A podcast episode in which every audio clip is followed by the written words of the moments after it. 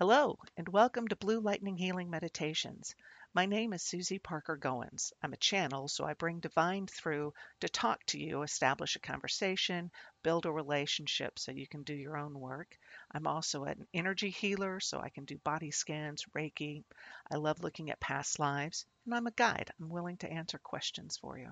You can find me on the web at www.bluelightninghealing.com. And there are the links for all the things that I do, my podcasts, videos, events that I'm on.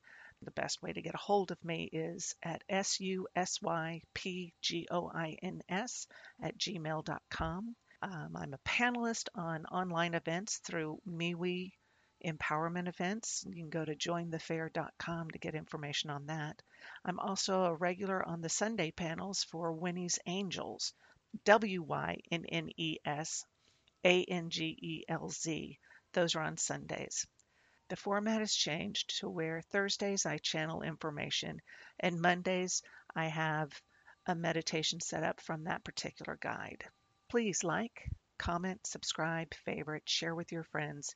Hitting the donate button encourages me to continue producing this content. Thanks, and let's get going. So today's channeling is coming from Archangel Michael. Angels in general, frankly, are non-specific genders. They are beings of light, and as we've talked about before, I hope, we're all aspects of the divine. So this is an aspect of the divine coming through to talk to you today. Give me a minute and we'll listen and hear what he has to say.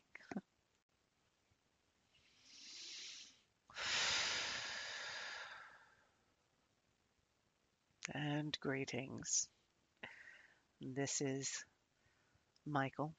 However you wish to address me, however I appear to you is perfect. Some people see me in the angelic form, big wings and the breastplate and the sword, stepping on evil, and other people see me in a tuxedo, looking quite sharp.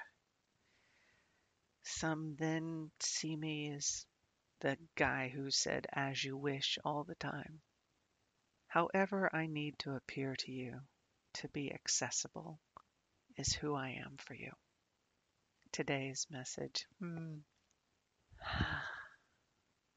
This is a time you're 8 months into isolation, and so many of you are having what you were calling an existential crisis. You've spent all this time looking within, finding things, clearing them out, and now the question is, now what? What do we do? What do you do with what you've learned about yourself in this time? You put it to use. How do I do that, you ask? First off, you let go of the expectations of others. What are your expectations, which I shudder at saying, but what do you want to do? What is it you need to move forward? What can you focus on? What is your focus? This is a time for quieting your mind long enough to see, to get clarity. This one was just working with someone whose mind runs so fast and so many things. Being able to see everything all at once. Yes, time happens all at once. All your lives are happening all at once. But this is the one you're focusing on right now. What part of this life do you want to continue to draw to you? This is an exercise in saying no, thank you, and yes, please, to experience. No, I don't want to live in poverty. Yes, I do want to have enough to be comfortable. No, I don't want to have toxic people around me. Yes, I want to have people who uplift me. I want to have a partner. I want to be comfortable with myself. These are the things that you can focus on now. I do instruct you not to say need. to want, put it in phrases that have you in the moment. This is the point, is to bring you into this moment right now. Where are you right now? Where are you in your head, in your heart? Is it where you want to be? Yes? Perfect. Keep going. Is this where you don't wish to be? You can change it. Recall your control. Recall your power to you so that you have the ability to call your own shot.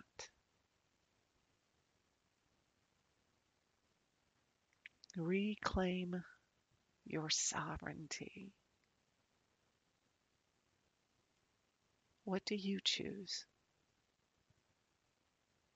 Where do you see yourself? Do you see yourself stagnant? Then that's what you are. Do you see yourself pulling yourself up out of the muck? Then that's what you're doing. Do you see yourself in the most ideal place for you? That's what you are. That's where you are. Yeah.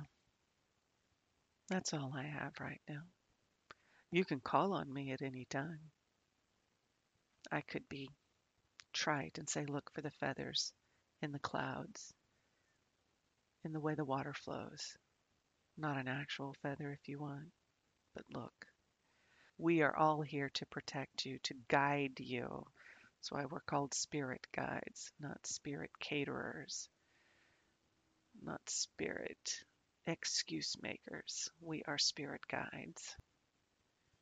Open your heart to us and allow us in so that we can help you through, can help you on your path. And until next time, blessings.